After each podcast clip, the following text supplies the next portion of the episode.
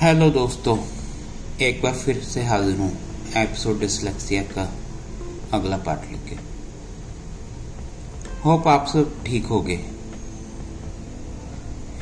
कुछ सिम्टम्स होते हैं जिससे आप इजीली जज कर सकते हो कि इस बच्चे को डिसलेक्सिया है या नहीं। जैसे राइटिंग मिस्टेक्स ए और ई e में डिफरेंस आई और वाई में डिफरेंस बी और डी गलत लिखना हैंड राइटिंग पुअर होना।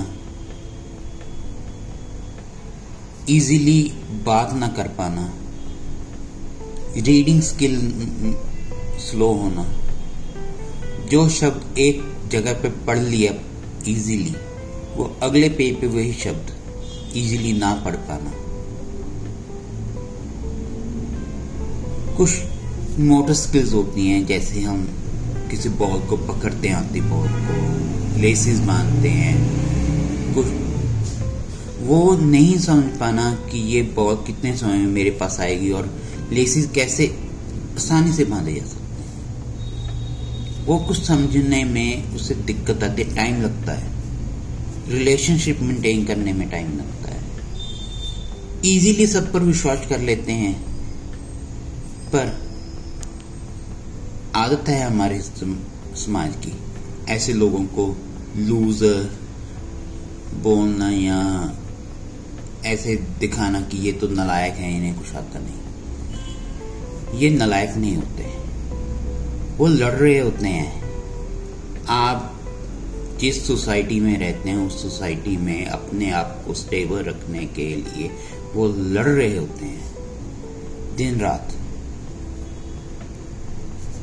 उन्हें इतना तो मालूम होता है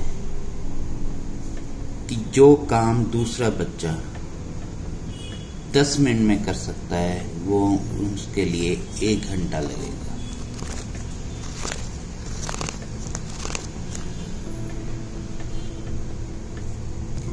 ये हेल्थ के ज़रिए बहुत अच्छे से काम कर सकते हैं, अगर कोई इनका साथ दे। पर हमारे समाज में ऐसे बच्चों को मदद नहीं की जाती। उनको जताया जाता है। उनको नीचा दिखाया जाता है, उनको दबाया जाता है। इतना दबाया जाता है कि वो उस दबी हुई ज़िंदगी में भी उठने की कोशिश करते रहते हैं।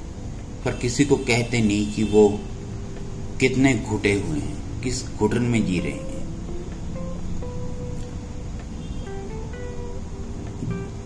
आमतौर पर पेरेंट्स कहते हैं बच्चा शैतानी कर रहा है, जानबूझ के करे ऐसे थोड़ा होता है। टीचर कहता है, ऐसे नहीं, ये बच्चों से नलायक है, इसे इसे पढ़ाना बहुत मुश्किल है। कौन समझेगा उसे? किसी को तो उसकी मदद करनी होगी ना। काश आप कर सको, मैं कर सकूँ।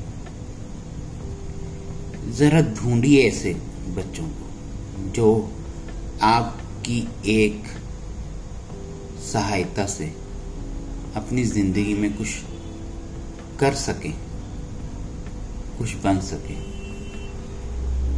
क्योंकि ये दौड़ बड़ी ज़िंदगी हर एक को कुछ बनने के लिए मजबूर करती है। ये बच्चे बनते बहुत कुछ हैं। इतिहास में बहुत से लोगों के नाम हैं, जो डिसलेक्सिया के शिकार थे और दुनिया को बहुत अच्छी अच्छी चीज़ें बनाकर दे गए।